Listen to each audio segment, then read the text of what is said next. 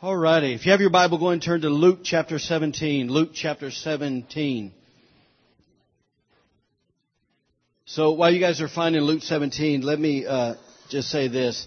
Um, thank you guys for, you know, most of you guys know that I uh, had to jet out of town last week to go uh, officiate my grandmother's funeral. I just want to thank everybody for, um, you know, just all the all the kind texts, all the prayers, all that means a whole lot. Uh, you know, things went things went very well. You know, it's always a challenge when you uh, go back home and you're interacting with family, right?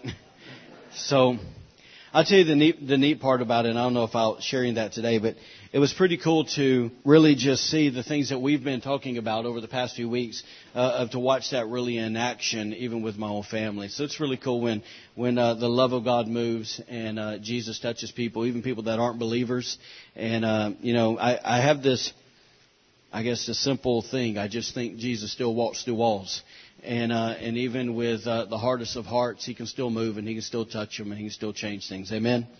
Amen. So let's pray and, and we will get going today. Father, we thank you for your word. Lord, we are a group of people, God, who are passionate about your word. Father, we have a, a hunger and a desire not just to not just to know facts, but to know the God of the word. Lord, we want to know you. And so, Lord, today we just thank you for opening up our hearts very wide today. And Lord, we pray, God, that you would pour out more of your presence, more of your uh, just truth and revelation to our hearts. Father, we want to know you, God. Father, today we want to know your heart, uh, God, not only for us, but God, also other people. And so, Lord, we just invite you uh, to come and move and have your way. Father, we thank you that you've given us the Holy Spirit, which is the teacher, the greatest teacher of all. And so, Lord, today, God, we uh, not only invite the Holy Spirit, but we submit to the Holy Spirit. So, Holy Spirit, wherever you want to go and whatever you want to do today, whatever you want to say, today, God, we are listening and we will obey. So, Father, thank you for your presence. Thank you for your anointing. Thank you for giving us ears to hear what the Spirit of the Lord is saying today. In Jesus' name we pray. Amen. Amen. Amen. Well, this morning I want to I want to wrap up our current series. We've been talking about uh, series. You can sit up here. Uh, just simply, it's called "Letting Go." And uh, my hope for this series has been pretty straightforward. Here, here's what I've been believing, uh, not only for not only for you, but also for myself through this process. And, and it's really this: is that uh, first of all, that all of us would would open our hearts up to hear the voice of the Holy Spirit. How many of you guys know God still speaks? Amen. And secondly, that we would allow uh, the Holy Spirit to come and, and, identify any offense that might be, uh, you know, in our hearts. We might be holding on, to any grudge maybe that's taken up residence in us. And lastly, and this is what we're going to talk about today, because it, it does us no good if He just reveals it and leaves it there. So, my, so what I'm believing for today is just simply that the Holy Spirit will give you and I the courage uh, to forgive those who have offended us. That He would give us the courage to release those people that have wounded us. Wounded us. So, like I said, uh, I want to start this morning uh, with Luke chapter 17. This verse has has become basically the foundational verse of this series, and so I just want to reiterate a few things. There's some new people here today, so I am going to repeat a few things that you've heard over the past few weeks, uh, just kind of get us some traction so they're not lost, and uh, and we'll get running today. So, Luke 17, we're going to read verse one.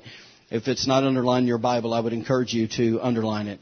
It says, then he, talking about Jesus, it says, then he said to the disciples, it is impossible that no offenses should come. It is impossible that no offenses should come. The reason I keep telling you this again and again and again is hopefully that it'll get in us and when the uh, offenses come, we won't be caught off guard. Yes? And because uh, a lot of times we get shocked and surprised, and Jesus is sitting here telling us uh, that we shouldn't be surprised. In fact, we've uh, spent quite a bit of time talking about what uh, this word impossible and this word offense means in the scriptures. So let me just maybe throw a few more things at you, and we'll get rolling. But Jesus is telling us that it's impossible for us to walk through this life without us being tripped up by some kind, of, by some kind of relational issue. How many of you guys know it's really easy to have a relational issue with somebody in this life? Wave your hand if you know that's true. That's really true. Listen, he's saying it's, it's literally impossible to walk through this life without getting trapped in a negative thought pattern. Has anybody ever been there? That just simply when you look at your spouse, when you look at maybe a, when your children or, or you look at a friend or a coworker, maybe another brother and sister in Christ, it's so easy to get caught in a pattern where you're constantly thinking negative about that individual because of something they've done to you. And lastly, and I think this is probably the most clear one, but it's impossible to walk through this life without experiencing a behavior in others that is so opposite of what we expect from them that it literally causes us to feel hurt, wounded, disappointment. It makes us feel resentful and even angry. Has anybody ever been there? Yes. So when all of that happens, Jesus basically calls that, that an offense. And uh, all of us have been there. If you're breathing, you, you've experienced it. So, uh, you know, just as I said a, a few weeks ago, because of what Jesus is saying here, the question is not out of this verse if we will be offended or not, or if we'll have the opportunity. The question that we have, because Jesus is guaranteeing us that that'll happen. So the question we really want to focus on today is this: is what will we do once we are offended? Because uh, maybe even say this. It's kind of two-sided here. Uh, what do we need to do if offense, if we're still holding on to that thing? And then also, because there are offenses coming down the road, right? They're coming. Uh, what are we going to do when those things come our way? Because they're going to come, all right? So with, with that kind of in mind, uh, let me just say this. For every single one of us in this room, learning how, can somebody say how? Learning how to work through and ultimately get free from an offense is essential if you and I are going to fulfill God's will for our life. Do you understand that? If we we got to learn how to handle it if we're going to live like God wants us to live, and not only just to learn how to get free, but to stay free from an offense. So listen, here's why it's important. Uh, it's essential if we're going to keep our hearts pure right? And, and I personally uh, cannot talk about the purity of God without thinking about uh, Matthew chapter 5, where Jesus says, Blessed are those who are pure in heart, for they shall see God. If there's no other motivation to keep your heart free from offense, that should be a great motivation for you today because you want to see God. Amen? So listen, not only not that, but if we want to maintain our love walk, if we want to have healthy relationships, if we want to walk in the spirit of honor, if we want to enjoy the peace of God in our lives, if we want to reach our full potential and function properly in our calling, if we want to be sensitive to God's voice and God's presence, and it is essential that we learn how to get free. Amen. So listen, it really boils down to this. It's learning how to do it God's way. Because we all have an option uh, to either do it our way or to do it God's way. And most of us in this room have probably done it God's way more times. Let me say it right. We've done it our way more times than we've done it God's way. Yes? Amen. Listen, we live up north. People like to uh, point to you with their middle finger a lot up here. That that is uh, that's doing it your way. Anyways, all right. So listen, the Apostle Paul uh, shows us basically how to do it God's way. I want to show you this verse. It says in this in Colossians chapter three. If you're taking notes, just jot this down uh, Colossians chapter 3, verses 12 through 14, and I am reading out of the New Living Translation because it makes it pretty clear. It says this, and it should be up on the screen. It says, Since God chose you, turn to your neighbor and say, He's talking to you. It says, Since God chose you to be the holy people He loves. Says, You must, understand that word, you must. It's not an option. You gotta do this. You must clothe yourself with tender hearted mercy kindness, humility, gentleness, and patience. Somebody say, Help me, Jesus, right? Verse 13, watch this. This will make you grab a hold of the altar. It says, Make allowance for each other's faults. We don't do that too well, do we? Make allowance for each other's faults and forgive anyone who offends you. I love the next word. Remember. The Lord forgave you. So you must forgive others. Notice the word must again. You must. It's telling us God's way.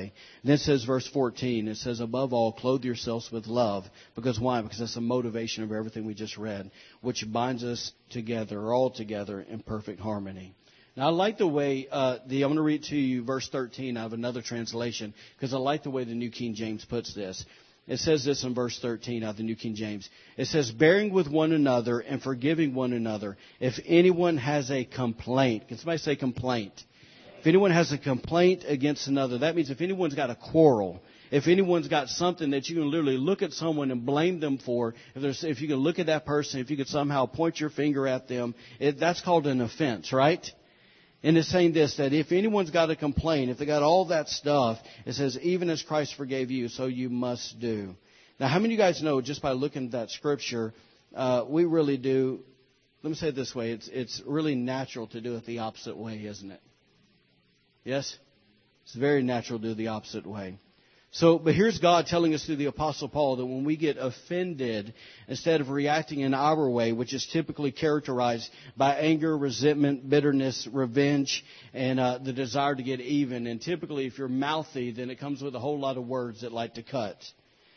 So, but here he is, he's saying this, that in that moment, after somebody has wounded you, after somebody hasn't uh, reached your level of expectation that you had for them, at that moment when they've let you down, here's Paul saying, look, at that spot, you need to remember. That'll humble you really quick, won't it? It's like somebody popping the balloon, letting the air out. It says you need to remember that he has forgiven you. Watch this. And because he has forgiven us, right, then we need to uh, basically forgive that person in the same way that the Father has forgiven us. Isn't that such a, a crazy challenge? Are y'all with me today? Y'all getting really quiet on me, all right? Listen, so what it is when we talk about God's way, God's way of forgiveness is basically this. It's extending rather than withholding the same kind of love and grace and mercy that we have received personally. So most of us in here today, we've encountered the love of God. We have encountered the grace of God. We've encountered the mercy of God. And but somehow along the way, we got to learn how to get over the hump and give that to other people. And not just sit back and just have it all for ourselves, right? Amen.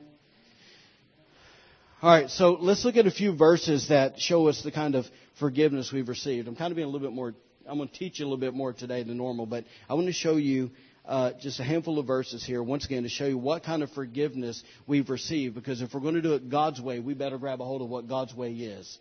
Look at Isaiah 38:17. I'm going to go fast. They're going to be up here on the screen. It says this, it says, "You have talking about God, you have lovingly delivered my soul from the pit of corruption." Is that true? You should have said yes a whole lot louder. That is true. Okay? It says, For you have lovingly delivered my soul from the pit of corruption, for you have cast, or you have hurled, or you have thrown all my sins behind your back. Now the picture is this, is I don't know what you think about God, but I know my God never goes backwards. He's always moving forward. And so when God takes our sin and He throws it behind our back, that means He's never going to look at it again. Amen? See, the Bible says in Psalms 103 verse 12, it says, as far as the east is from the west, we all know it. It says, as far as the east is from the west, so far he has removed or he has distanced our transgressions from us. It's this picture that God grabbed us. It's like this, that he grabbed Kyle and said, Kyle, now that you're born again, I'm sending you that way. And guess what? I'm sending all your sin that way, never to meet again. That's good news. Amen? So listen, it says this in Micah chapter 7 verse 19. Micah 7:19 says, "Once again you will have compassion on us." So thankful. In fact, let me maybe throw a little side note here. I love what Lamentations chapter 3 says. It says that God's compassions never fail. Amen. That his mercies are new every morning. And I love the way actually the pastor that's coming in a few weeks, he said, Quinton, you know the way I see that verse? He told me this, man, I don't know, probably 18 years ago. He said, basically, how I view mercy is this. He said, I've seen myself standing up underneath a waterfall like this, and I realized that basically mercy is like the waterfall, meaning that the same drop never hits you twice. Pretty awesome, yeah?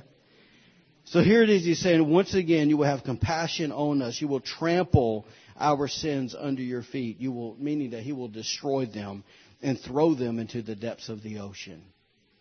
I, you know, I'm not saying this is accurate, okay, but I'm not saying it's wrong. But for some reason, when I keep reading that verse, I, I keep thinking about how uh, when the children of Israel crossed the Red Sea, and basically the, the, the, that which represented Egypt, we all know Egypt represents our sin and bondage, yes, in biblical terms. Did you know that? So, so basically that we know that they went through right the Red Sea, and what happened to the Egyptian army? Well, Basically, the water he was holding up, it destroyed them. That's the way I picture what he did with our sin. Are you following me? That he literally destroyed it and removed it from us. Amen. And and you know to kind of kind of even go where you know maybe help us out a little theologically a little better. The Bible actually represents that as being a baptism, right? The water baptism. So in essence, that's what happened with us. Okay. So it says this in Isaiah 44, 22. I like this verse. It says, "I have swept or I have wiped away your sins like a cloud." Now, to kind of give you the word picture I have, and I'm not saying this is what it means in the in the Hebrew, but the way I see this is almost like our sins, uh, basically being the clouds in the sky, and almost I imagine God blowing and watching all of them disappear. That's the way I see that. He has swept or he has wiped away our sins like a cloud. He says, I have scattered your offenses or your sin like the morning mist. And he says, Oh, return to me. And this is the last part I really want you to see in this verse. For I have paid, for I have paid the price to set you free. For I have paid the price to set you free. How did he pay that, that price? Isaiah 55 or 53 5 says, He was pierced for our transgressions. He was crushed for our iniquities. The punishment that brought us peace was upon him. Do you get that? The punishment that brought us peace was upon him. It's this understanding today that somebody's got to pay for what we did wrong. Yes? And thank God he stepped up to the plate. Amen?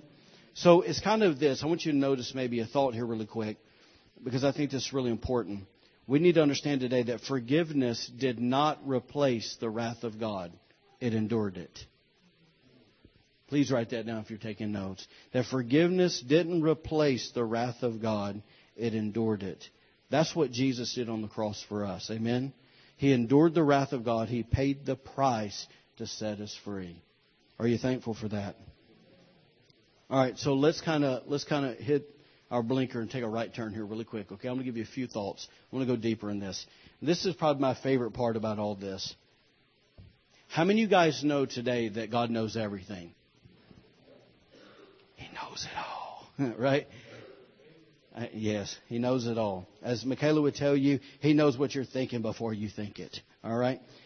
She likes to say that. Anyway, so God knows everything. Now listen, the biblical truth about God uh, being all-knowing is part of what we call in the theological world is part of His essential attributes. His essential attributes. In other words, it is what makes God God.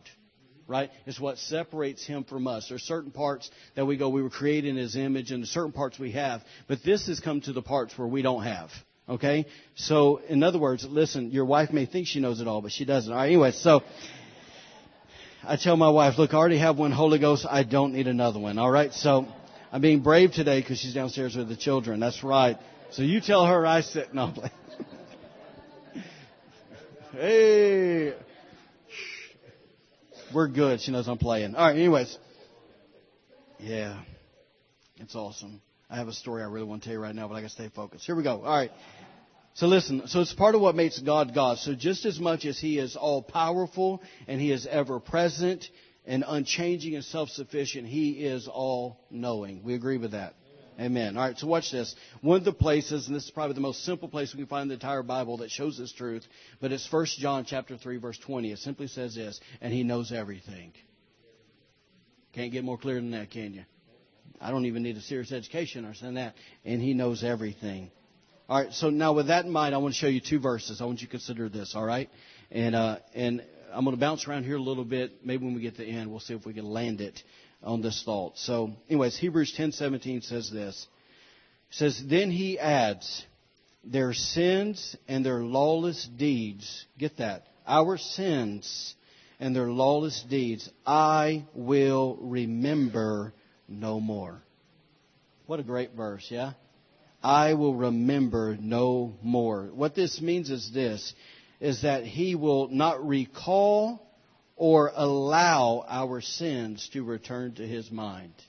That's what that means. That he will not recall and he will not allow our sins to return to his mind. So get the picture here, okay? This is the way I see it.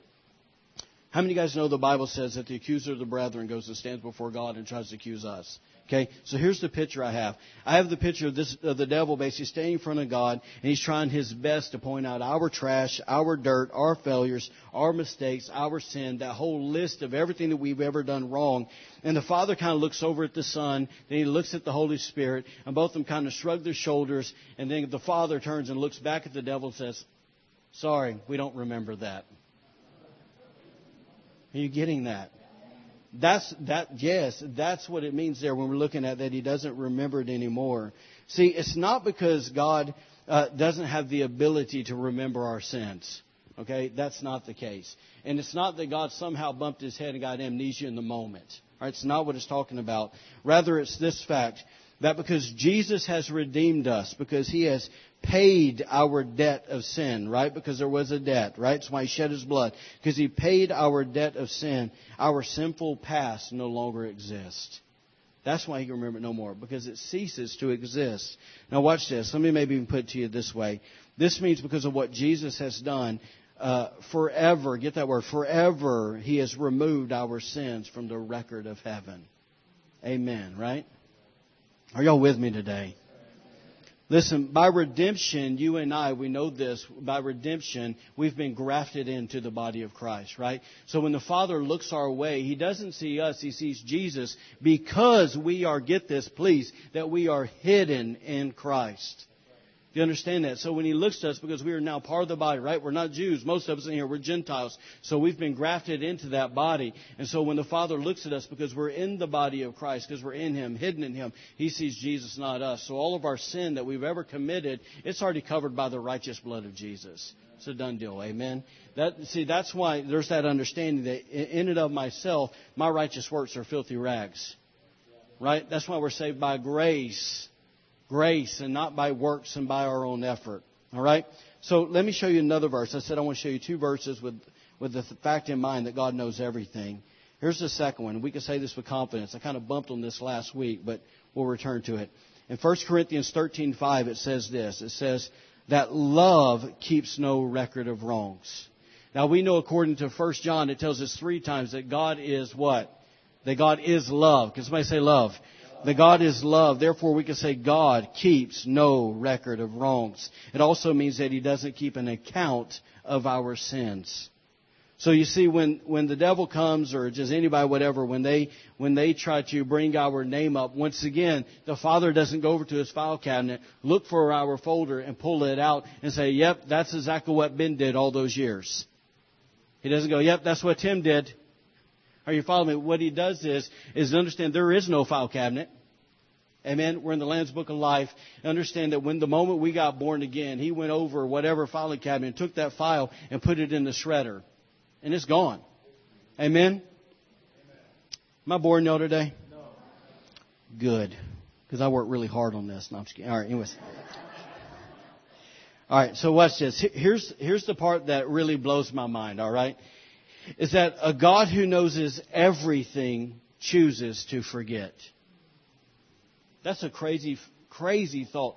That a God who knows everything chooses to forget, that He chooses, once again, not to recall our sins or allow them to return to our mind. And He calls this forgetting forgiveness. That's what it is. That's what He gave us. That when we say, "How did God forgive us? What is God's way?" That is God's way, and much more. That's a honestly, that's just a snapshot of the entire Bible, because the whole thing's about a story of redemption. Amen. So watch this. Here's what's even maybe crazier than that: is when we realize that God didn't do it just one time. He actually continually chooses to extend this type of forgiveness towards us. Look at 1 John 1 9. Most of us know it. 1 John 1 9. It says, if we confess our sins, does it say that there's a limit there? Talk to me. Does it say there's a limit? No. It says if we confess our sins, He is faithful and just to forgive us our sins and to cleanse us from all unrighteousness. Once again, He is continually extending to us everything that we just talked about. Thank God. Because we blow it a lot, don't we? All right, so let me wrap this up with two thoughts, this portion, and we're going to change gears, all right? Um, when I personally step back and I think about what Jesus has done for me so I can be in right standing with God, um, I realized that that moment required more of Jesus than him just kind of passively or flippantly looking my way and say, Quinton, I forgive you of your sins. It required more of him. And uh, the, the thing is, is I realized in that moment, guess what, that it wasn't easy and when Jesus endured the cross, it didn't feel good, right? It cost him everything. There was a price to pay. And, and here's the thing that I don't want you to miss. There was death to his flesh. There was death. He was a real, in a real body, right? And there was death to the flesh. So that means this. If we believe all this is true, and it is, uh, then we shouldn't be surprised when you and I decide to not uh, approach forgiveness in our way, right? Which is fivefold ministry, right? But to do it, but to do it God's way, then guess what? We shouldn't be shocked when we find out that it isn't easy. Is that all right? Say that to y'all today. That it's going to kill our flesh. That guess what? That it's going to require a great amount of obedience and faith. Um, but here's what I'm confident about today. I'm confident that if we can somehow grab a hold of God's heart and surrender to His way, then guess what? As we as we step out, that God will meet us as we go, and He will what? He'll give us grace and mercy, and He'll empower us to see the course and see it to the finish. Are y'all with me on that? It's called supernatural, right? Because it is not, it is not uh, easy to do, and you can't really do it on your own. All right, now let me give you another thought here. Because of what Jesus did for us, we really don't have the right to hold on to a grudge or an offense, do we? Come on, talk to me, do we? Remember a few weeks ago, I can't remember if it was last week, everything's kind of muddled together. Um, but remember the guy that basically that owed $12 million versus the other guy that owed 15. Keep that in perspective when we're sitting here. That, that of what he's forgiven us for, the 12 million. In other words, once again, that number wasn't just meaning some number, but it, it represents uh, basically a debt that is that we don't have the ability to pay. And so here it is that he somehow let us off the hook, that he forgave us. So because he forgave us, we really don't have the right to hold on to that. Okay, I am going somewhere with this. Uh, so we don't. That means that we don't have the right to punish people for their sins. Is that correct? All right, so watch this. Let me kind of go so far as to say this. I'm going to turn this here. That we don't even have the right to punish ourselves for our past. Are y'all with me today? We don't have the right to punish ourselves for our past mistakes. Listen, no matter how big and how detrimental they were, it doesn't even matter how many people they affected, we don't have the right to continue to remind ourselves of what the Heavenly Father has already chosen to forget. Are y'all with me today? The, the reason I'm saying this is, and you know, I don't know if it's one, two, or whatever, but it's so easy as Christians, uh, you know, once again, to look in the rearview mirror and let some kind of past mistake define us. It's real easy, isn't it? And and to all, you know, for some reason, uh, we we can't we can't get over the shame and we can't get over the guilt of that moment. In fact, I, in fact, I'm going to do something today. I'm going to help wake some people up. I'm going to read you something. Um, it's kind of sideways of what I want to, what I'm trying to talk about here, but hopefully you'll get this point. I, uh, I don't know. I, I'm a guy. I got a lot of books, and one day I just grabbed this thing and flipped it open. It came to this page, and I was like, "Holy smokes, this is good." So I'm to share it with you, okay? But it says this: it says forgiveness also restores the standard in our lives says, I remember one time when our kids were all teenagers, I became angry with Kathy in front of them, that's his wife, and then treated her disrespectfully. says, the next day I gathered the kids together in the front room and asked Kathy and each of the kids to forgive me. They all did, and we went on with our way. says, about a week later, one of our boys came in the kitchen and started being sarcastic with Kathy. He says, I walked in, basically, I told him they didn't have permission to talk to my wife in that way. I remember getting that speech as a kid. All right, so uh, he said this. This is what his kid said. He said, You were rude to mom the other day yourself. Make you want to smash somebody, doesn't it? Anyways. Shut up. Anyway, so it says, He said, I said, Yes, but you forgave me, and forgiveness restores the standard. It says, When you forgave me, you gave away your right to act the same way because your forgiveness restored me back to the place of honor. So let me kind of maybe throw a note here to you, okay? When we forgive someone that's offended us, we are giving away our right to act in the same way that they acted toward us. Why? Because we're restoring them back to a position of honor. Amen? And then it says, I repented, and repentance means to be restored to the pinnacle, the high place. Watch this. This is really good. This is more where it gets personal about forgiving ourselves.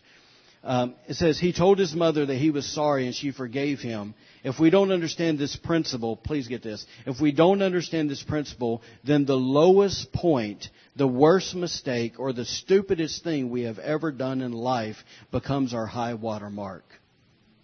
In other words, you don't ever live past it. And then it says, for instance, if we were immoral as teenagers and later in life we have teenagers ourselves, we won't have confidence to correct them for their poor sexual choices because we failed ourselves. It says, failures we have repented of are no longer the standard that we must bow to. You want it again? I'll give it to you again.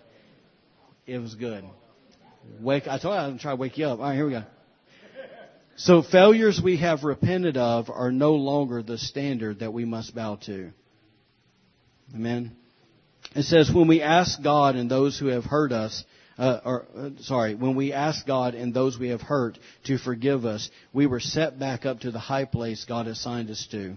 Otherwise, the worst day of our life becomes the highest place that we have the right to lead others to. I'm going to read that again. Uh, you don't have to ask me.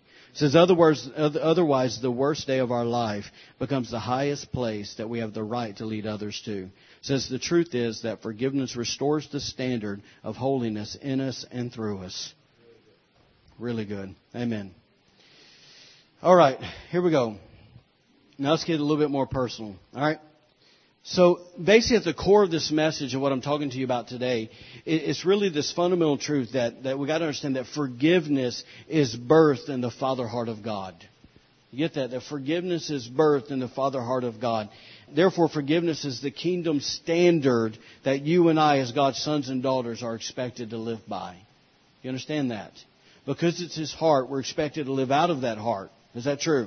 Amen. Listen, there's a verse that really grabs my attention a lot of times. It's simply this. It's in Micah. It says that God delights, delights in mercy. That God delights. He finds pleasure in mercy. And the reason God delights in mercy is because He delights in us and He delights in having relationship with us. Therefore, He is willing to uh, overlook, if you will, our sins to have relationship with us. And there's the same heart. If we're going to operate from the Father's heart, we got to have that towards others as well, right? And there's something about it. Really, it's this. At the heart of this is we got to understand that people are important to God. Therefore, they should be important to us. No matter what they've done, we got to keep that in mind. Amen. All right, so if we're called to forgive or expected to live, let's talk about what forgiveness is and what it is not. All right, let's talk about what forgiveness is and what it is not. Uh, unfortunately, I'll start off with this because many Christians don't fully understand what biblical forgiveness is. Uh, they don't really ever truly forgive. In fact, uh, one of the major roadblocks in this process is this, is that people think that if I forgive someone that's hurt me, wounded me, however you want to word it, if they've offended me, if I forgive them, then somehow that means that I'm approving of what they've done. And how many of you guys know that's a lie? And a lot of people believe that lie, and that's a lie from the enemy that keeps them bound and keeps them bitter and angry and keeps them from walking in God's best for their lives. So, anyways, uh, you can see it up on the board, but basically, uh, forgiveness is not this. Forgiveness is not approving of what someone did to you. Forgiveness isn't denying what they did. It's not turning a blind eye. Forgiveness is not pretending like they didn't hurt you. And let me maybe stop there for a second. Everybody look here for a moment, okay?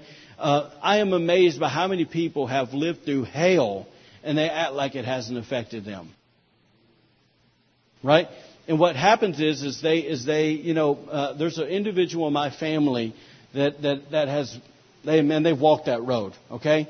And they have such a hard outer shell, but anytime there's a moment, obviously they lose their mind, but it comes out in anger. And the reason is, is because they're so broken on the inside are you following me? Now they would say they didn't hurt me. I'm tough. I'm strong. But the fact is, they're they're, they're a wounded little girl inside. Are y'all hearing me? Yes. So you know we don't need to. Let me say it this way: we need to do ourselves a favor and not act like when people have hurt us that it that it really didn't, because it did. Right? The whole that whole thing we said in the schoolyard: sticks and stones may break my bones, but your words will never hurt me. Y'all remember that? That's a lie, isn't it? Sticks and stones hurt, and so do words. All right? So listen, forgiveness is not excusing or justifying their injustices. Okay? If we, listen, all those things that we just read, if we did that, then all of that would be a lie. That's part of the problem with the church. We say we believe in truth, but when people ask us how we're, we're really doing, we really lie to them a lot. Yes, no, I'm good, I'm okay. No, you're not. Quit lying. Right? And here's why I say that. Not to be mean, but the fact that lying never brings healing. Okay? You can't be made whole. There's no freedom found in, in, lying. And until you get honest about what's really going on in your heart, then guess what? Nothing's ever going to change. Amen? So, l- listen, let, let, me maybe, let me maybe say this uh, for a second. Almost said those words, no. real fast. Almost said it. So, anyways, just did. Anyway, so li- listen, let me maybe get ahead of myself in a minute, but it's all right. A few years ago, I guess maybe, I don't know, maybe five now, um, I got, I got uh, called into someone's office and, and they spent, I don't know, well, at 45 minutes ripping me a new one. I mean, they just raised their voice at me, hollered at me, accused me of a whole bunch of things. And I sit there, and to be honest with you, I was so uh, shell shocked. Uh, you know, as a grown man, I just cried.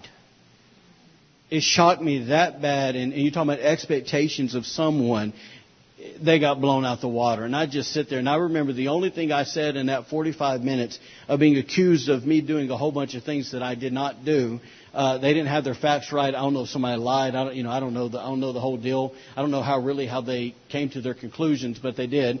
And uh, and the only the only thing I ever that ever came out of my mouth was this: is Do you trust me? Because I needed to know in that moment of this person blasting me if they really trusted me, and then they kind of gave some kind of uh, excuse that really didn't hold water for me. And of, in other words, their way of trying to say that they um, trusted me. So I went out of the office and I kind of got my emotions somewhat together later because truth is, is I was really ticked off. And uh, I was angry, really, really angry. And I ended up sending the individual an email to kind of let them know some truth about some things that they uh, thought that they were correct on that they were not. And um, you, you know, basically, then I saw them in the hall the next day, and they tried to talk to me and I said, hey, just want to let you know this and this with that situation. Here's what really happened. And uh, you know, so they never they never said uh, sorry. They never said, "Man, my bad." They, they just whatever. And I remember we went to we went to uh, our staff prayer time, and uh, I was walking around. I was actually I was in the back pacing because that's what I always do. I always want to get away from the crowd and get in the back, and I'm, you know, trying to have my time with Jesus. And I'm trying to work through the day before because I thought, okay, it's time for me to leave this place. I'm done with this church. I'm gone. So I'm trying to work through this thing, kind of asking God to give me an exit, right? And uh, in the middle of that, this individual that blew me out came by and, and they tried to give me a high five. And so I gave him a high five. Not what I wanted to do, I promise you. Um, but I gave him a high five, and I know what was happening because I know the individual. They were trying to tell me, hey, look, we're good. Everything's okay. But it wasn't good. You, y'all with me on that? It wasn't good.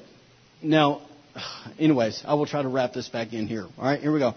So I spent three years going, God, I forgive this individual. Three years. God, by faith, I forgive them. By faith. And, and honestly, I could not see the individual the same totally changed and wrecked my view of them. And uh, it, you know, and it, and I still tried my absolute best to honor them, honor their position, and um, honor the anointing and the call of God on their life, and all those things. But I really wrestled. I mean, have you ever been there? Where you're like, man, I really don't even want to see your face. And so for three years, I saw this individual, and I was uh, my gut was doing cartwheels, and I was like, man, I do not know how to go any further with this. Okay, I, I'm so jumping ahead of myself here. But one day we were in a staff meeting, and our pastor brought awesome word. You know, we prayed for some people. God was moving. And in the middle of that, Pastor Brian ended up getting up and had a word from the Lord about anybody having offense with people. And I was like, mm, not today, God. And so I, mem- I remember I went, you know, it's a pretty big sanctuary, so I went, you know, where far left walls I could go, and I began to say the same prayer that I said for three years. God, by faith, I forgive this man. I forgive him. God, I bless him. I love him. Doing all the stuff that I told you guys about last week. And, and I, you know, truth is, in every other case, I never had to say one word to an individual. In other words, I, I could work it out in my own heart, and I was good. We're good to go. Okay. And uh, but this person, for some reason, I couldn't get over the hump. And I remember, um, I can't remember if Pastor Brian or Pastor Al got up and said, uh, kind of off piggyback. Well, you know, the Bible says that if you have alt with your brother, don't even bring worship to the altar, right? Don't even bring gift to the altar. Go make it right. but I knew it was the Lord, right? I went to go turn to this person. There was already somebody there, so I waited. I was like, okay. And then I, I remember, okay, then I went back and there was something about when this individual, I went over there, and, and I don't know, once again, I'm like a, a little kid. I'm crying, and uh, because it's such a Jesus moment, right? And uh, and I said, you remember when we had this conversation? I said you wounded me, and I said I have not been able to get over it. And uh, and you know, there's something about when that guy said, you know what? Um, because Miss Vicky came and told us his personality. He said, "You learned that I'm the type of person that hears part of the facts and I run with it." And uh, and I said, "You know what? I, I know that." And he said this. He said, "Quinton, I was wrong, and I ask you to please forgive me." And so, you know, so at that moment, listen, it didn't it didn't erase or approve or anything that he did, but there was a moment at that spot where healing really came. Are y'all with me? I am so ahead of myself in this it's right now. So, anyways, but but listen, healing came in that moment. And so, but but there was something in my own heart. Um, you know, talking about forgiveness, I never came to the point where I approved of what the individual did to me because he was wrong. He was 100%, 150% wrong in what he did. And, and nor did I deny it. Um, I didn't turn a blind eye to it. Uh, but, and I didn't pretend. But there's a thing, there's a time where sometimes you got to confront things. Yes? Yes? And, and by confronting and not acting like, because let, let me maybe say this, and there's maybe a way to tie this in. Um, I could have lied to myself and said it was okay and tried to move on with life but it wasn't okay, and I wasn't going to lie to myself until the moment I got honest and truthful with it. That's when healing came and freedom came. And literally, it was so amazing that after that one conversation, we were good to go. We were good. I mean, we, we were good, and to this day, we're we're good. Uh, but we need to come to that point. All right, so let me go right here. Uh, you know, even as I stand here in front of you, look, I realize that forgiveness is not erasing something from your memory. I still remember everything you said to me. I do very well. I could quote it. Um, forgiveness is not even doing this. It's not trusting someone again. Let, let me maybe even throw a, a fact at you might blow your mind, because I've preached about trusting other people. But do you realize the Bible never says to trust a person? It doesn't. It says only trust God. And so, listen, there, there comes a point where someone does you really wrong, okay, and they break that trust that you put in them. Forgiveness doesn't mean that somehow now that I have to throw all their all the stuff that they did out the door and go, you know what, um, I'm going to trust you again. Most of the time, what happens in that case, they break it again. Yes? And lastly, here, we'll say this forgiveness is not this. It's not, it's not even meaning being reconciled in the relationship. Are y'all with me? So this is the side that's different. God, God, God reconciles us to us. And in a lot of times, God does want us to reconcile. I would say the majority of the time, God wants us to reconcile our relationship with the individual. But there's some times uh, where, uh, here, I'll just say it to you like this. If a, if a woman is being beat by her husband, okay, she is required by God to forgive, but she does not need to return to that household again to continue to get hurt. Are y'all following me? So there's, so there's things that God will uh, because He loves us. He'll protect us, and He'll say, you know what? He, we'll know it in our hearts if we really walk with Him. We'll say, okay, I, I need to go have a relationship and He restore with that individual, or I go, you know what? I need to stay away from that individual because we're going to go there again. Are y'all? Am I making any sense to you today? All right. So let's say this real fast. We'll we'll talk about what forgiveness is, but forgiveness um, preface it with this that forgiveness isn't found in our words, it is revealed by our actions. You get that? Forgiveness isn't found in our words, it's revealed by our actions. Here's what I mean by that. It is easy to say, I forgive you, and have tons of issues in your heart towards that individual. Are you follow me? You, you know, p- part of you know part of the people that I've even mentioned to you guys over the past weeks we've been working with this. I just saw them at my grandmother's funeral. Okay, and I'm not going to lie to you. I, even even on the way there, I was going, man, I'm going to have to see that person. Anybody ever had that? But what was so awesome because I've done what I'm telling you because I've lived this thing. Uh, one of those individuals walked in, and immediately the love of God rushed in my heart. And I went over and I gave him a hug and said, "So good to see you." And and you know, and I didn't think that that was going to happen, right? I, in other words, my mind. But it was amazing how God intervenes in those moments because my heart's right, my heart's pure, because I want to love them. What God will do inside of you. The other person that is that is not a believer in fact, I'm pretty confident if we laid hands on them, really went at it, demons would come out. And I'm not saying it to be funny. I'm telling you the truth, all right? That when I saw that individual, in fact, I'll say this. Uh, I was at my brother's house, and, uh, and I heard that she was coming over, and I was like, why is she coming? Is it okay to have that thought? And uh, we were planning the funeral. She had nothing to give, in my opinion, you know. And so she didn't come. I was like, Phew. and I was not looking forward to seeing her the next day. She came up, love of God. How's it going? Gave her a hug. So good to see you. And what was so crazy, you know, watch how God works. I'm up there doing a funeral and she's sitting over there crying. She don't even believe in Jesus. And I'm talking about Jesus. Right? Amen. All right. So let's move on. All right, so let's talk about what forgiveness is and let's land this thing. Is this helping any of you guys out? Sorry, I feel like I'm really all over the map today. All right, so forgiveness is this it's an inner condition of the heart. So important that we get that. It's an inner condition of the heart where there's peace, right? We're not, in other words, we're not holding on to all that stuff. Forgiveness is this it's letting them off the hook. Easier said than done. Forgiveness is choosing to overlook what they have done. Forgiveness is surrendering the desire to get even. It's surrendering the need for them to get caught. Isn't that what we really want a lot of times? Well, somebody just find out what they did and get them. It's refusing to personally punish them with our words or actions, however you want to go about it. Forgiveness is surrendering the right to tell people what they did. Forgiveness is choosing to keep no record of wrongs. We felt a lot about that. Forgiveness is the absence of anger, resentment, and bitterness. That's why it's an inner condition of the heart. Something changes on the inside. Forgiveness is being completely aware of what they did and still forgiving them. Forgiveness is us no longer wanting God to reveal or expose what they've done to us. Man, if only people knew, right? Forgiveness is when we genuinely care more about their soul than the hurt that they've caused us.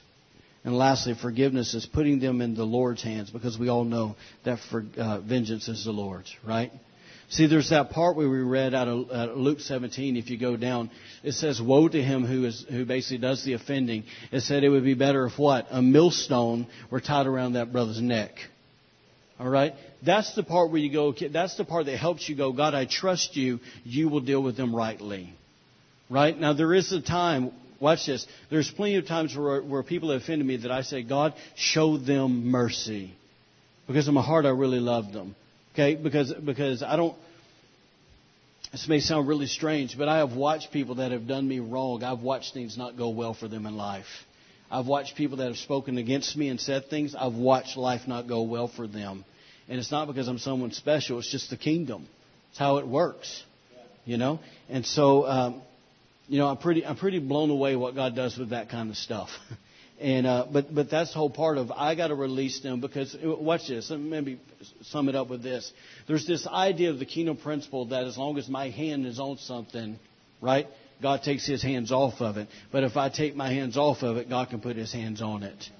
Right? And what do I do? The Bible says that, that when someone's done you wrong, that you show them kindness, and what happens? It's like heaping coals on their head. That's my part. The other part's God's.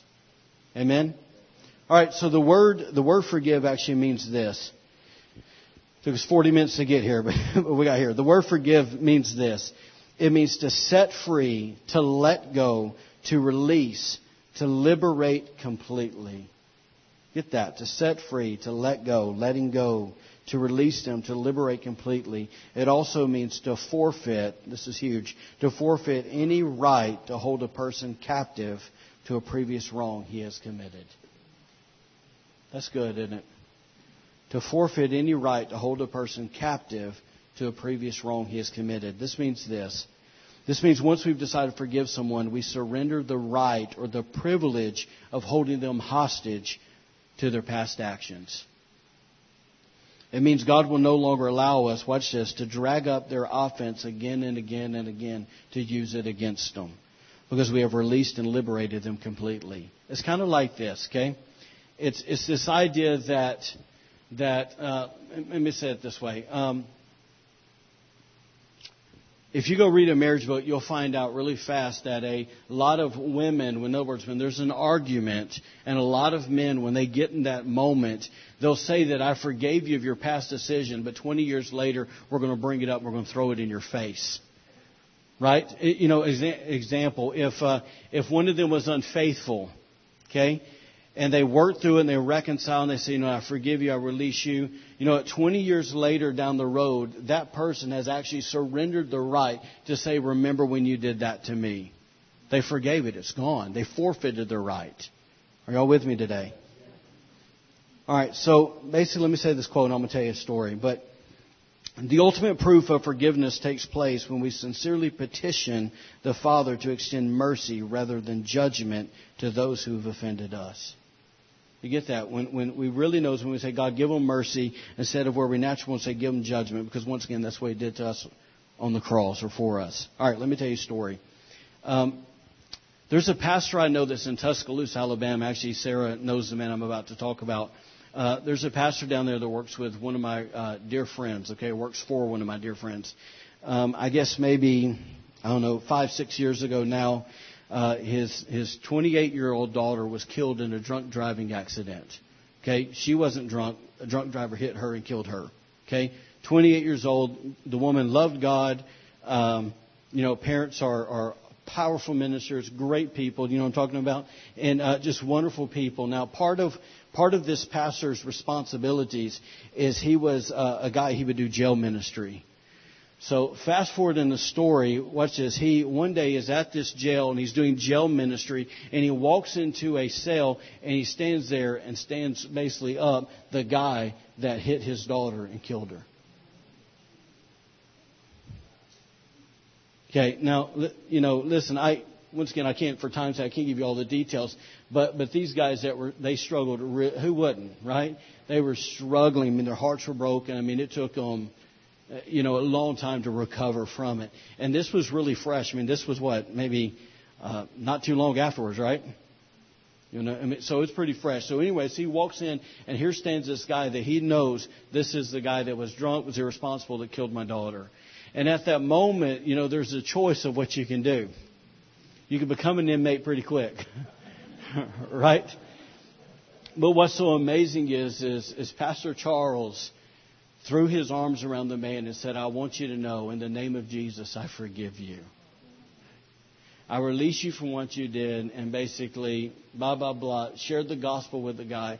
The guy got born again. They hugged and they wept, and healing came to the man's heart. Are you follow me? Because that guy was, he was living with guilt and shame. Healing came on both ends. You know, follow me. Th- that is that's the way forgiveness works. Because once again, you know, I know when we when we start talking about um, forgiveness, it's so easy to, to you know kind of get back, protect ourselves. I don't want to talk about that. But you got to remember when God talks about this, the ultimate thing He's trying to bring is healing to your life.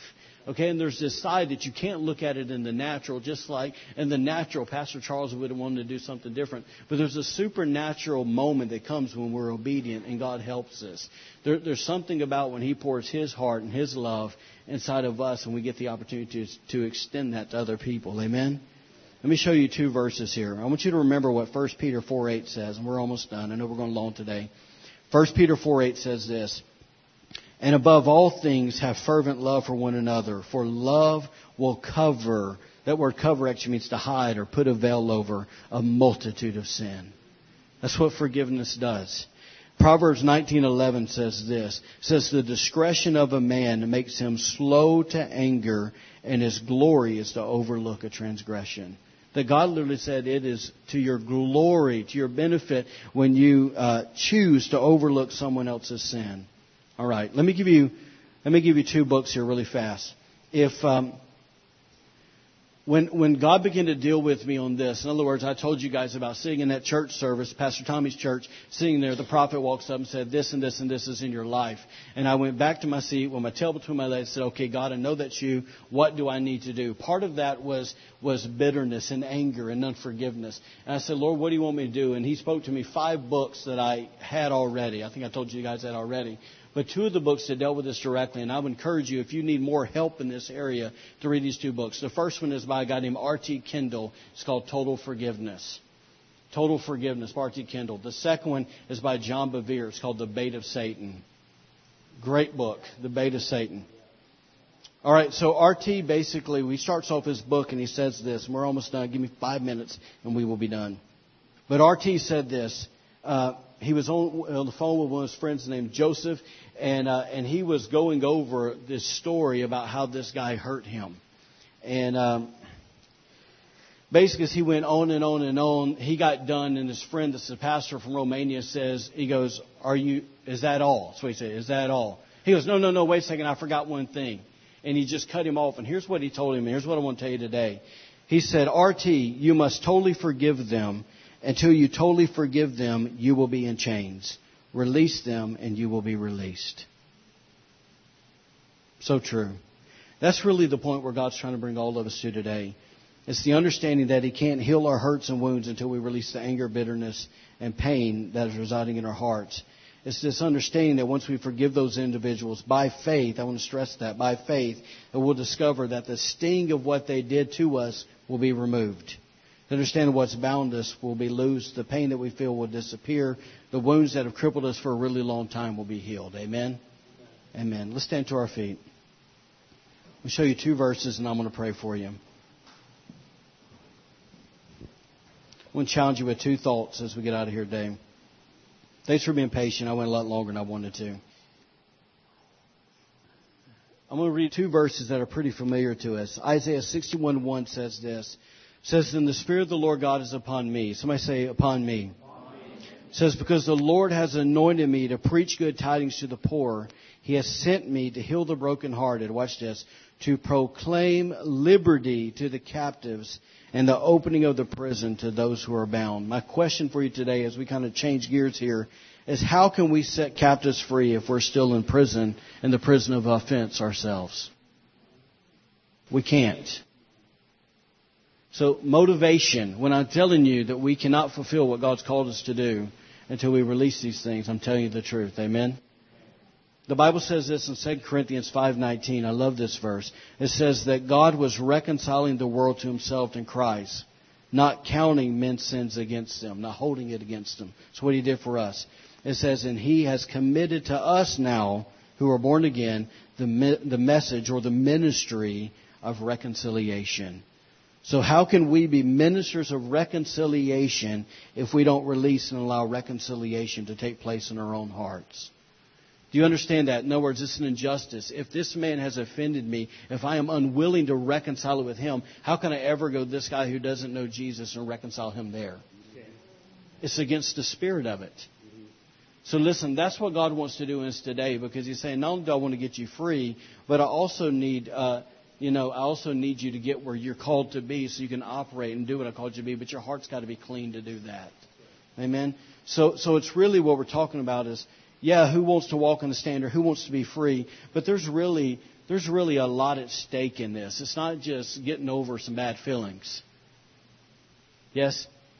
It's if you can somehow understand in, in your mind and in your heart today that man, there, there's literally people that are out there that need to know Jesus that are depending on this moment from you. I don't say that to beat you up. It's just the reality of it. Yeah? So if you don't mind, let's just close our eyes, please. Uh, Rachel, if you don't mind coming to the keys, that'd be awesome. Just want to make a, a, a just a, a spot, a moment for the Lord. I told you at the top of today that we, you know, we want to invite the Holy Spirit to, um, to speak to us. And the first thing I actually want to talk about, because what the Holy Spirit does, uh, the Bible says that He comes and He convicts us of not only our sin, but also our unrighteousness. So the first thing I want to talk about today is this: is basically if you're in here today, and we, you know, we spend a lot of time talking about what God's forgiveness looks like. If you yourself have never asked Jesus to be the Lord of your life, and you say, you know what, Pastor, I want to get right with God today. I, I, I need, I need I believe what you're saying, and I need to know Jesus. I need that forgiveness. Uh, if that's you, just lift your hand, please. Maybe it's the first time, maybe it's been a long time. But if you need that today, lift your hand. All right. Good deal. So we also said that we want to make room for the Holy Spirit today, that if there's anybody that, that we have been holding on to, any offense, any grudge, and we need to release it. If you know that there's somebody today that you need to release, uh, you know, we're not going to pull you up, make you say their name or nothing, but just if you know that's that's you in your heart, just lift both hands, please. Yeah. Yeah. All right. Good deal. I want to pray for you. Just kind of pray with me if you can. Father, we thank you today, God, for your love for us. Father, you already knew way before we ever got here today who we have beef with and who we had issues with. So, Father, today, God, as our hands are lifted, God, we also lift our heart to you. God, and by faith today, God, we choose to release those individuals. God, in, in, spite of what they've done to us, God, if it could be the most awful thing in the world, or God, even if it's just a little thing, God, today we choose to release them. God, we choose to put them in your hands. God, we choose to let them off the hook. God, we choose to just say, you know what, Lord, uh, mercy for them. Father, we want the, the inner condition of our heart to be right. We don't want to be angry. We don't want to be bitter. God, we don't want to uh, let our wounds define us today. So, Father, today we release them, God, so we ourselves can be released and set free. God, by faith, we just say, Lord, we forgive them. We bless them in Jesus' name. God, your word tells us to speak well of them. And so, Lord, today we thank you, God, wherever they're at. God, we, if they're not saved, God, we ask for their salvation. God, if they are, are a believer, Lord, we ask for your best in their lives. And so, Lord, today we just pray, God, for reconciliation, God, in our own hearts. God, uh, with you. God, forgive us for holding on to a grudge. Forgive us for being offended. God, we release it today, God, and we thank you for your presence and your peace and your grace and your mercy filling our hearts and filling our lives. And Lord, I just ask today, God, for every person, every person, Lord, if they uh, need to go confront the individual in love, God, speak to them. God, if it's something that they need to just kind of deal with their own, heart, then God, speak to them. God, that you would give them wisdom and guidance and direction of what they need to do and how they need to approach today forward. So, Lord, even tomorrow, God, if they wake up and they feel that uh, still there, Lord, once again, they forgive them by faith. God, that they're willing to walk it out. And Lord, we thank you, God, as they walk out forgiveness. God, that you'll meet them exactly where they're at, God, and you'll empower them, that you'll give them the grace and the mercy, God, to see it through to the end. In Jesus' name we pray. Amen. Amen. If you guys need, uh, Rachel will continue to play. If you need to come to the altar and pray, you're more than welcome. Uh, if not, God bless you. Thank you guys for coming today. Uh, if you have children downstairs, please make sure you get them. Amen. Love you guys. See you next week.